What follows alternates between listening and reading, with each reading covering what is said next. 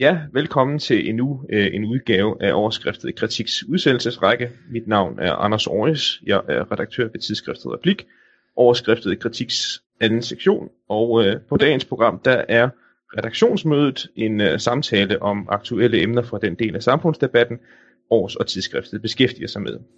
Og øh, navnet redaktionsmødet er selvfølgelig ikke tilfældigt, for med mig har jeg to af mine medredaktører ved tidsskriftet Replik, og det er redaktør Christian Legander Skov og redaktør Michael Brorson.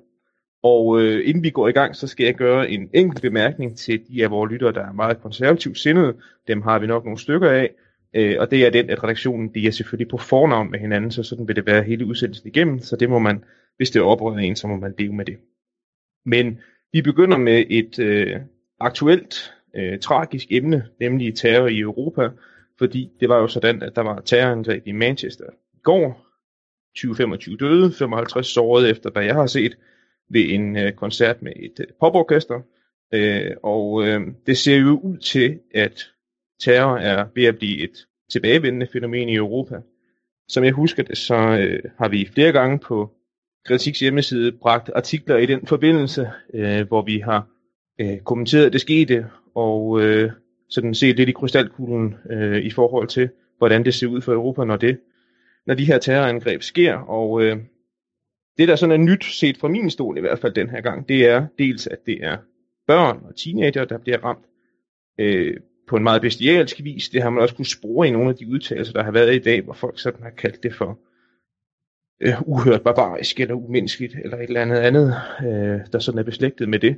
Øhm, omvendt vil der måske også ske det, øh, lidt polemisk sagt i løbet af et par dage, at der vil være nogen, der vil sige, at en gang var det Rote Armee-fraktion, og en gang var det Brigade Rosse, og øh, i 70'erne var der også rigtig meget terrorisme osv. osv.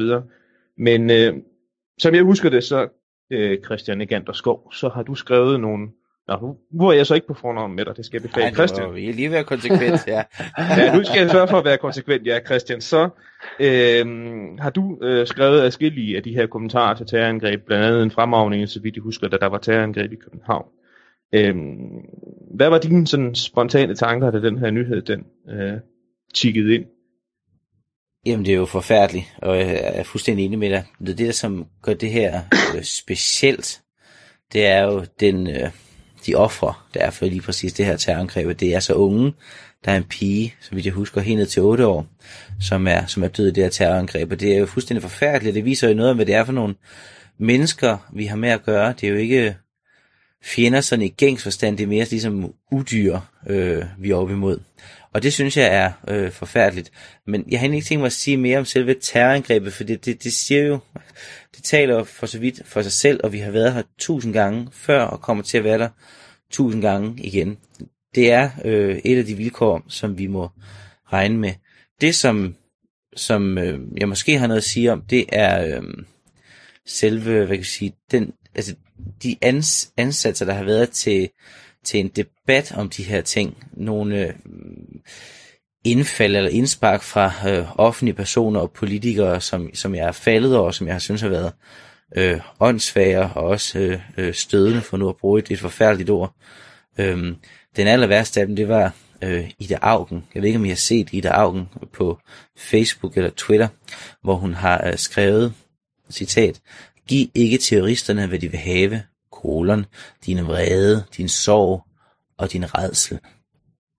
Så det, som min Augen siger her, er i virkeligheden, at vi må ikke vise hverken vrede eller sorg eller redsel. Men det er lige præcis vrede og sorg og redsel, vi skal vise i den her situation, for det er det eneste, man kan vise i den her situation, hvis man der overhovedet er et menneske. Øh, Hans Jørgen Bonniksen, som jo også er en af de folk, som øh, jo nærmest øh, lever øh, af at blive trukket af stallen til de her øh, terrorangreb, hvor han, han forklarer om deres baggrund og fortæller om, hvad vi kan gøre. Jamen han har også peget på det her med, at, at, at en af vores store fejl, det er, at vi, øh, vi spiller med på den her frygt. Vi kalder øh, terroristerne for hellige krigere, og vi giver dem, vi giver dem medieomtale. Øhm, så der er sådan et, det, altså det, som jeg kan høre ved den slags, øh, ved den slags øh, udlægninger af det her, det er jo, at der er nogen, der mener, at hvis vi bare satte os ned og havde øh, stenansigt, så kunne det her stoppe af sig selv. Problemet er i virkeligheden vores måde at reagere på. Vi reagerer øh, uhensigtsmæssigt, vi reagerer følelsesmæssigt, men jeg tror bare ikke, der er nogen vej udenom at reagere følelsesmæssigt på de her ting. Så de her folk, der tror, at vi ligesom kan, kan besejre terrorisme ved hjælp af en eller anden form for politisk stoicisme, de folk, de stikker sig selv og os andre blå i øjnene. Det, som jeg tror, vi må holde fast i, det er, at uanset hvad vores politikere siger, og det giver det her en grund til at sige, så kan alt ikke blive som før. Situationen er, og det understreger terrorangreb på terrorangreb, det er grundlæggende forandret.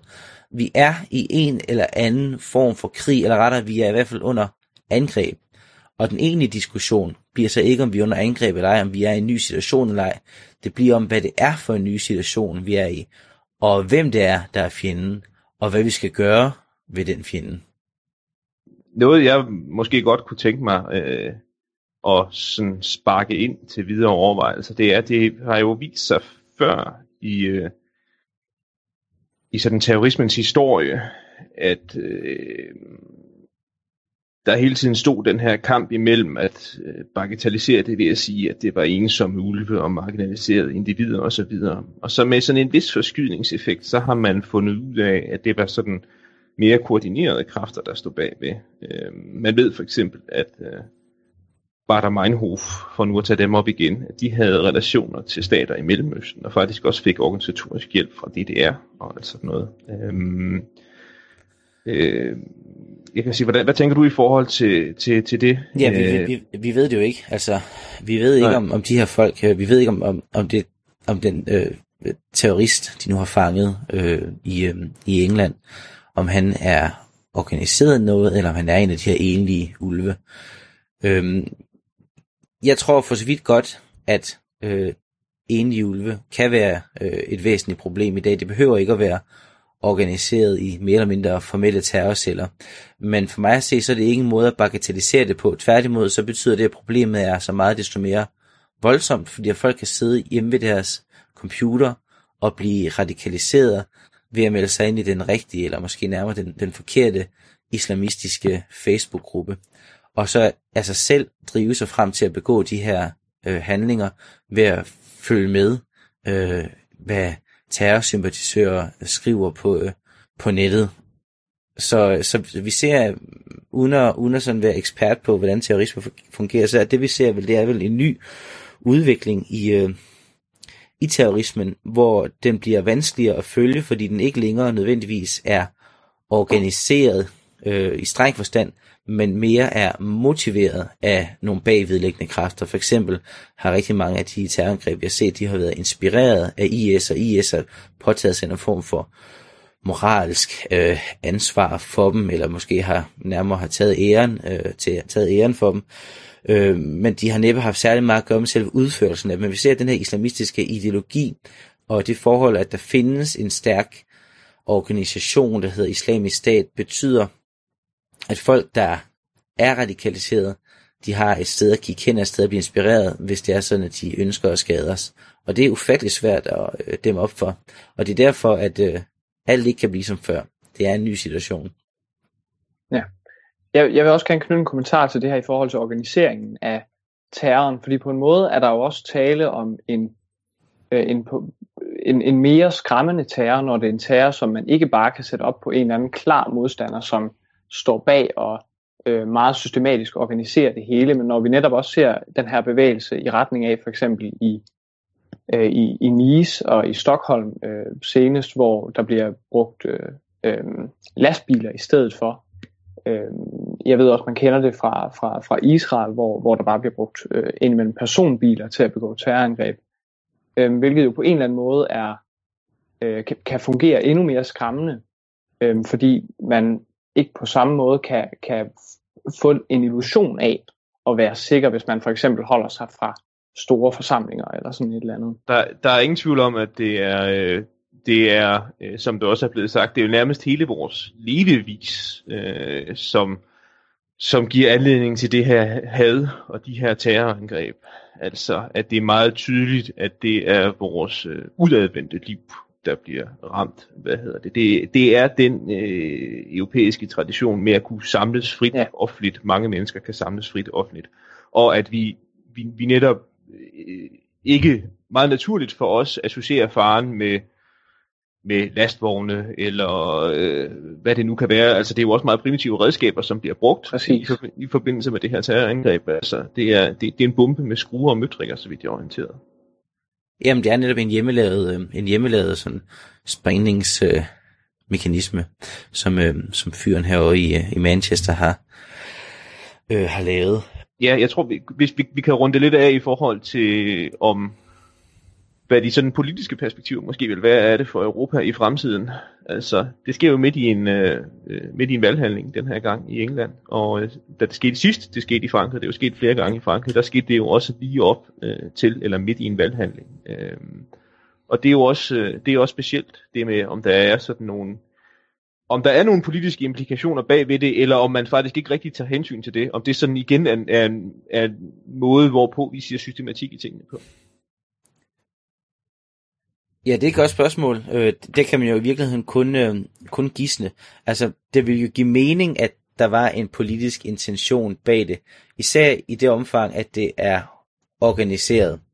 Øhm, men det er jo så ikke sikkert, at det har været det i det her tilfælde. Men, men det, som man vil, øh, vil kunne sige om sådan noget terror generelt, det er, at man forsøger at fremkalde en eller anden form for politisk respons, som kommer til at radikalisere modsætningen det man skal huske på, uden at øh, komme til at lyde som øh, Uffe Elbæk eller sådan noget her.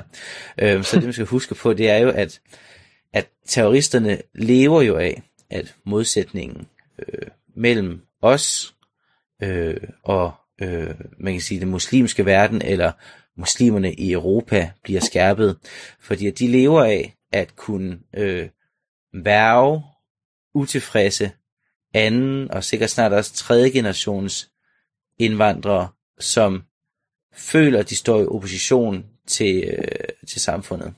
Ja. Jeg tror og det er ikke, altså, også... jeg vil sige, jeg, jeg, jeg, jeg vil sige, man, man kan ikke, man kan ikke, som, jeg vil ikke sige som, som, som, som, som Bonniksen, at man sådan kan, kan mane øh, terrorismen i jorden ved at udstrække hånden til de her grupper. Det er jo det, han har været ude at sige nu. Vi skal, vi skal droppe den hårde øh, strategi, i stedet for at tage en, en blødere tilgang, hvor vi, hvor vi rækker hånden ud til terroristerne. Altså jeg tror, hvis man rækker hånden ud til terroristerne, så får man den, får man den, øh, den sprængt af. Men vi skal være helt klar over, at, at terroristerne ved godt, hvad de gør rent øh, politisk. Så det, som vi skal gøre, hvis vi ikke er interesseret i den her øh, stadige sådan cyklus af radikaliseringer, jamen så er det jo at at sætte ind med hårde og virksomme midler. Og en helt konkret ting, man gør, det er at man kunne lære af Israel. Brorson nævnte jo, eller Michael nævnte jo, at, øh, at Israel har øh, oplevet en bølge af de her enkeltmandsangreb, hvor mange har været med personbiler, andre har bare været med, med knive. Der er mange knivangreb i, øh, i Israel. Men det har de faktisk fået, om ikke bugt med, så reduceret ret væsentligt. Og det kan være vores, nu har vores politikere, de har været sådan på, på studierejser til, øh, til Canada og sådan noget for at, at lære om fremtidens folkeskole, men, men det kan være, at vores prioritet i fremtiden ikke skal være, hvordan vores børn kan komme længere frem i, i PISA-undersøgelser, men være, hvordan vores børn kan undgå at blive sprængt i luften. Så kan det være, at vores politikere skulle tage en tur til Israel, i stedet for at tage til, tage til Canada. Så kan de lære et, et par ting om det. Ja, nye rejsemål. Du var ved at skyde en pointe ind, Michael. Jamen det var jeg, fordi, fordi jeg synes, øh, jeg synes øh, du, øh, Christian, rammer det meget godt i det her med, at, at vi balancerer på en eller anden måde også på en knivsæk her, øh, imellem på den ene side, øh, selvfølgelig ikke at, øh, at overreagere i sådan et eller andet øh, uhemmet og, og umotiveret had til, til alt og, og alle, øh, som vi på en eller anden måde PFR kan forbinde med det her. Men, men, men omvendt så også øh, skal vi undgå det svar, som blot hedder, jamen vi er nærmest selv skyld i terrorismen, fordi den er et resultat af vores, eget, øh, vores egen fremmedgørelse af, øh, af, af muslimer, som, som bor i vestlige lande. Altså, øh, det, det, det, jeg tror, man må gøre sig klart, at, at det er en illusion, hvis man tror, at man blot ved at række hånden ud, og ved ikke at fremmedgøre eller marginalisere, eller hvilke begreber man nu kan bruge om det, at man blot på den måde, netop øh, som du bruger eksemplet med Bonniksen, øh, kan kan mane terrorismen i jorden, fordi den er jo netop rettet imod hele vores livsstil. Så, så jeg tror, man kan være rimelig sikker på, at øh, de mennesker, som står bagved og motiverer den her terrorisme, jamen, de skal nok finde en undskyldning for at, at radikalisere nogen og for at have den vestlige verden på den ene eller anden måde. Ja, altså noget af det, man kan sige i den forbindelse, det er jo, at øh, Sverige, den gode Tones Højborg, øh, har jo i mange år forsøgt med sådan en, en lignende strategi, i hvert fald sådan en ja. meget blød og rund multikulturalistisk strategi. Øh, og det viser så i hvert fald i længden, at øh, den friholdt der i hvert fald ikke svenskerne fra øh, at få øh, sådan nogle oplevelser i Stockholms gader, som, øh, som sådan ellers var nogen, vi, vi indtil da sådan kendte bedst fra Frankrig i hvert fald indtil videre. Så Ja, men nu, men... Har du, nu har du jo ikke læst, undskyld jeg afprøvet, nu har du så ikke læst på den svenske regerings hjemmeside, hvor de jo slår fast, meget myndigt, at motivet endnu ikke er fastlagt for det her lastbilsangreb i Stockholm. Vi ved ikke, hvad der sker, hvad der drev denne her uh, til at, til at gøre det, han gør. Nu skal vi ikke dømme så hårdt. Nej, det skal vi ikke, nej. Vi ved, det er en af de ting, vi ved, det er formentlig, at han nok var småpsykotisk og marginaliseret og arbejdsløs. Det, det, det, det plejer at være sådan nogenlunde øh, sikkert vedmål, øh, når, det, øh, når det kommer frem, at det er en forklaringsmodel, som der er nogen, der vil bringe til tors. Øh, ja, du glemt uuddannet. Uuddannet, ja, naturligvis også. Ja, naturligvis. Øh, vi, vi kan måske bygge bro til et, øh, til et andet emne fra, øh, fra sådan stablen er aktuelt, øh, og det er øh, øh, et, du, du skrev, Christian, for en 14 dages tid siden et øh, indlæg på vores hjemmeside under overskriften Indvandring. Nej til alarmisme, ja til realisme. Øh, og jeg noterede mig, at det blev læst og kommenteret en del, og også bragt øh, nærmest en extenso på Urias-posten. Øh, og øh, jeg anede sådan mellem linjerne sådan en art øh, intern afregning, en eller anden form for skillelinje ind for, inden for sådan en, en position, der ellers sådan er relativt sammenhængende. Øhm, det ved jeg ikke, om det er rigtigt, men, øh, men, men prøv at fortælle lidt mere om anstødstenen og baggrunden til det, til det indlæg, du lagde ud der for en 14 dages tid siden. Ja, det er jo egentlig meget aktuelt i forhold til den debat, der er her øh, lige nu. Terrorismen naturligvis hænger sammen med det forhold, at der findes store øh, muslimske befolkningsgrupper i, øh, i Vesteuropa. Men, øh, men grunden til, at jeg øh, skrev den her artikel, det var fordi, der, blev, der kom en, en sag i medierne om, at i år 2060, så ville øh, indvandrere og efterkommere udgøre 20% af Danmarks befolkning. Og det så jeg en hel masse reaktioner på rundt omkring på de sociale medier. Øhm, og mange af de reaktioner gik i retning af ren og skær panik, øh, vil jeg sige. Der var folk, der taler om, at vi i 2060 vil have borgerkrigslignende tilstande herhjemme, fordi at vi vil have 20% muslimer for eksempel. Øhm, det blev antaget i mange af de kommentarer, jeg så sådan rundt omkring fra folkedybet, at de her 20% indvandrere efterkommer vil være 20% indvandrere efterkommer fra tredje verdens lande, primært fra muslimske lande. Så det, som jeg egentlig forsøgte at gøre i mit indlæg, eller min artikel, det var at få etableret, hvad er det, hvad er det faktuelle grundlag egentlig for den her meget, meget vigtige debat om indvandring og multikulturalisme og islam og terrorisme og jeg ved ikke hvad. Øhm, fordi at jeg har den grundopfattelse, og det handler ikke så meget om at positionere mig i forhold til andre på, øh, på den, man kan sige, den konservative højrefløj, eller hvad man nu kan forestille sig. Det handler mere om, at jeg har den grundopfattelse, at et hver problem, hvis det er et reelt problem, må tage udgangspunkt i en analyse af, hvordan forholdene rent faktisk er, og hvordan man kan forvente, at forholdene vil blive fremover.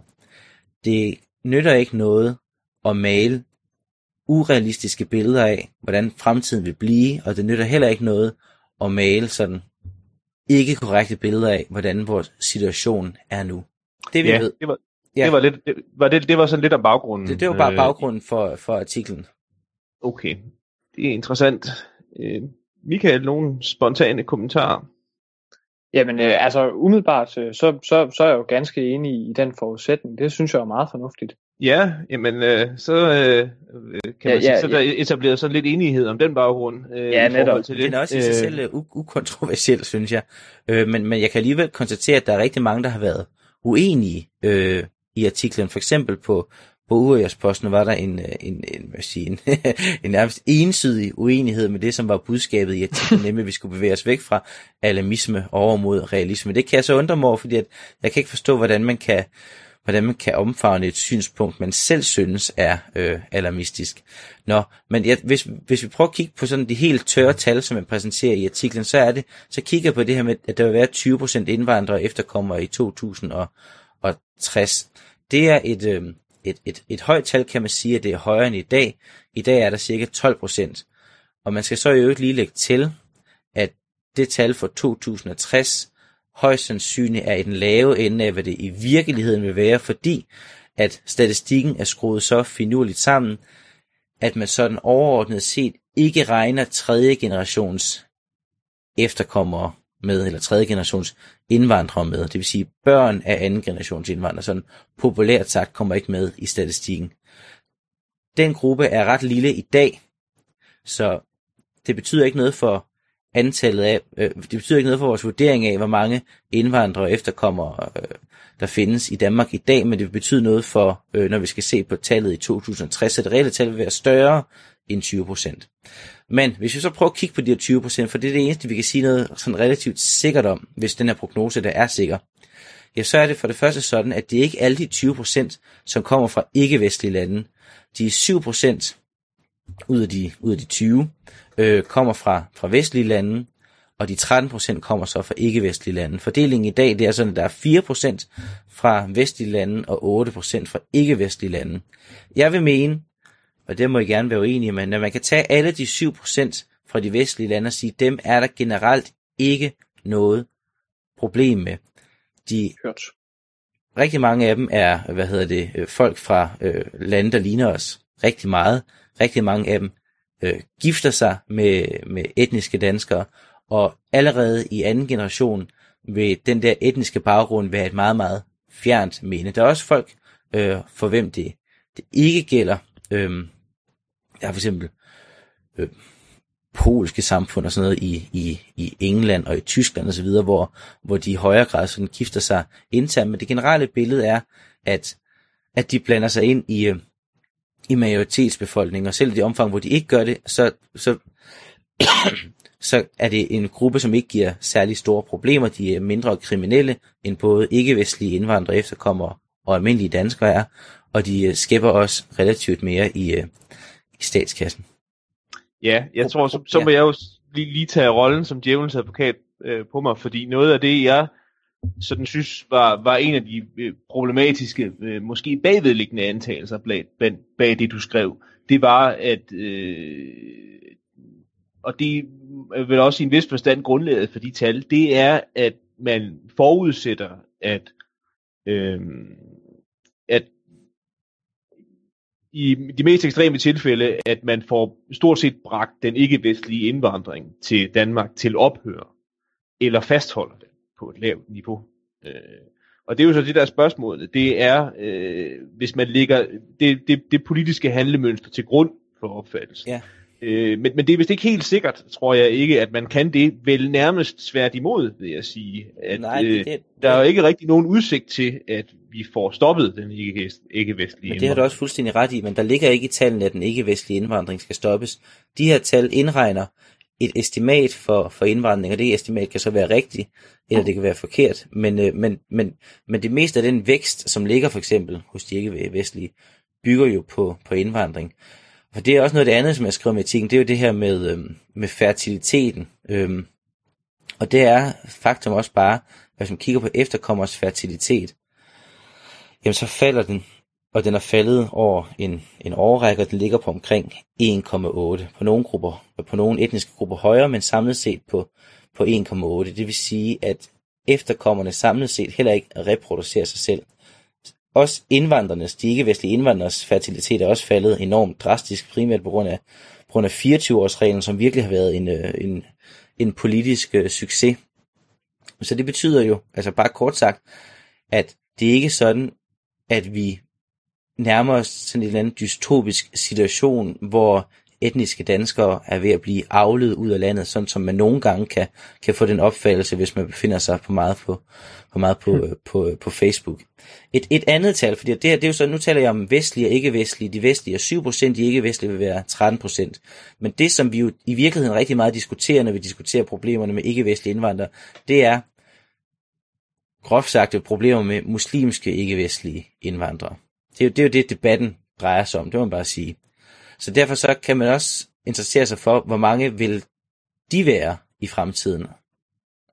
Og, og der har jeg øh, fundet det tal, der, der, der er lavet en, en fremskrivning fra et, et, et anerkendt øh, meningsmålings- og prognoseinstitut, der hedder Pew, som undersøger noget med verdens religioner blandt andet, som har estimeret, at vi i dag har cirka 4-5% muslimer, det ligger nogenlunde fast, og det er den, sådan i, i, den, i det omfang, det ligger.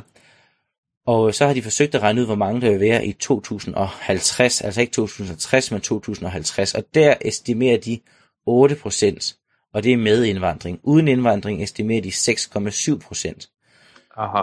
Så Ja. det er altså også et, et tal, som er, man kan sige, det er højt, og det er højere end i dag, men det er væsentligt lavere end de øh, scenarier, vi nogle gange kan bilde os ind, vil være gældende i fremtiden. Altså jeg har skrevet det her med, at jeg, jeg regner, hvis de her tal holder stik, og det er jo ikke sikkert, de gør det, fordi at forudsætningerne kan være forkerte, men det er de bedste tal, vi nu engang har, jamen så er vi meget langt fra den her dystopiske fremtid, hvor Danmark og Europa er blevet reduceret til sådan en anden form for libanoniseret ruinhåb, eller et occidentalsk øh, kalifat. Pointen Ja, jeg, jeg, set, tror, jeg tror måske ja. noget af det, der kunne være interessant at få sat ord på til gengæld, så det er, at hvis det ikke er alarmisme, der er sagen, så er det realisme, der er sagen i stedet for. Ja, og ja. Det, det, det perspektiv har vi så fået redegjort nu øh, for, men jeg kunne så tænke mig at spørge dig, Michael, til gengæld. Øhm, Ja.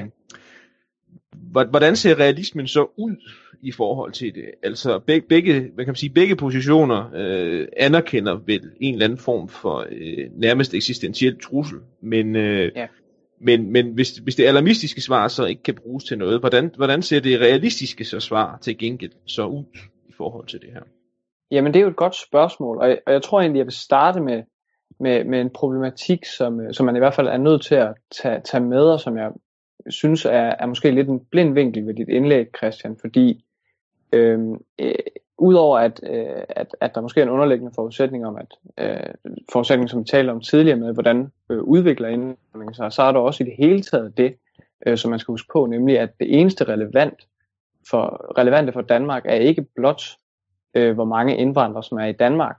Øh, I hvert fald ikke, når vi ser på sådan noget som i forhold til, til terrorangreb og den sikkerhedspolitiske trussel, som indvandringen muligvis udgør. Øh, fordi vi øh, er en del af, øh, af, af EU og omfattet af den fri bevægelighed der, øh, og således også er, øh, er påvirket af, hvor meget indvandring, som kommer øh, til øh, andre EU-medlemslande. Øh, og det er selvfølgelig først og fremmest en ting, øh, som, som jeg synes, man skal, man skal have med. Øh, den anden ting er så, så hvordan er det så, øh, i, hvordan forholder det sig i forhold til, hvad er den realistiske position så? Og hvor er jeg glad for at blive sat i scene som, som, den, som realisten her. Øhm, og og der, der synes jeg jo, det, det forekommer at være meget, meget klart, at noget af det første, som, som må og skal ske, det er, at øh, indvandringen fra ikke-vestlige lande skal reduceres markant, øh, eller alternativt stoppes. Øh, for den, den sikkerhedspolitiske side af sagen viser os jo for eksempel meget, meget tydeligt, at lige meget man så indfører øh, undtagelsestilstand, som man har gjort det i Frankrig, jamen så er man ikke i stand til at dæmme op øh, for de her øh, terrorangreb. Øhm, og ligeledes er der jo også en, en anden ting, som, øh, som du måske heller ikke kommer så meget ind på i indlægget, Christian, måske også fordi det kan være svært at, at kvantificere, og derfor tale om i sådan en meget analyserende øh, artikel, som du har skrevet der, øh, er sådan en ting som, som øh, sammenhængskraft, den kulturelle sammenhæng øh, i øh, landet. Og der er jo også meget klare undersøgelser fra for eksempel øh, den amerikanske sociolog øh, Robert Putnam, øh, som viser, at større øh, etnisk, øh, for, etniske forskelle, større etnisk øh, heterogenitet, jamen det øh, resulterer i mindre tillid, øh, som man meget let, meget nærliggende kunne omsætte til for eksempel at forstå som mindre sammenhængskraft, altså et, en udfordring imod den, den øh, tillidskultur, som præger vores, øh, vores Danmark i dag. Så altså det er Klart. nogle meget, meget interessante perspektiver at få ind i det, som, som Christian skal have mulighed for at svare på lige om et øjeblik. Jeg, jeg kan skyde ind, at jeg har noteret mig, at den øh, norske kommission, som har beskæftiget sig med langtidskonsekvenserne af ikke-vestlig indvandring til Norge, var meget alarmeret over at konstatere, at øh, man kunne konstatere, at den norske tillidskultur faldt, og man kunne relatere det direkte til indvandring. Og jeg har også set noget lignende på Sverige. Så Hvordan, hvordan, hvordan, øh, hvordan stiller realismen sig i forhold til det, Christian? Ja, det er mig, der er realismen, ikke? Jo. Og, og også mig, der er realismen. Godt. Ja, ja, ja. Jo. Vi er alle realister. jeg synes, jeg synes, jeg vil sige, det første, som, som, øh, som øh, Michael siger omkring, øh, hvad realismen må betyde for vores opfattelse af indvandring, det er helt væsentligt at holde fast i. For de her tal, de gælder under nogle forudsætninger. Og de gælder jo, jo hvis, hvis de forudsætninger skrider, så gælder tallene ikke øh, længere. Og et eksempel er jo øh, Sverige, hvor, øh, hvor øh, indvandringen jo er øh, eksploderet her i forbindelse med asylkrisen. Øh, langt værre end noget, vi har oplevet øh, herhjemme. Og det understreger jo bare, hvor hurtigt det kan skride. Så, så for at vi kan fastholde realismen, for at vi ikke skal blive alarmister og gribe til drakoniske tiltag, og hvad man nu ellers kan forestille sig, for at, de, for at vi ikke skal hælde vand på de folks mølle, som, som godt kan lide at fremmane det her billede af undergang, jamen så handler det absolut om, at der skal være en, en meget, meget streng øh, indvandrerpolitik, hvor at indvandringen skal begrænses så meget som overhovedet muligt, for ellers så skrider forudsætningerne, og så er situationen øh, en helt anden.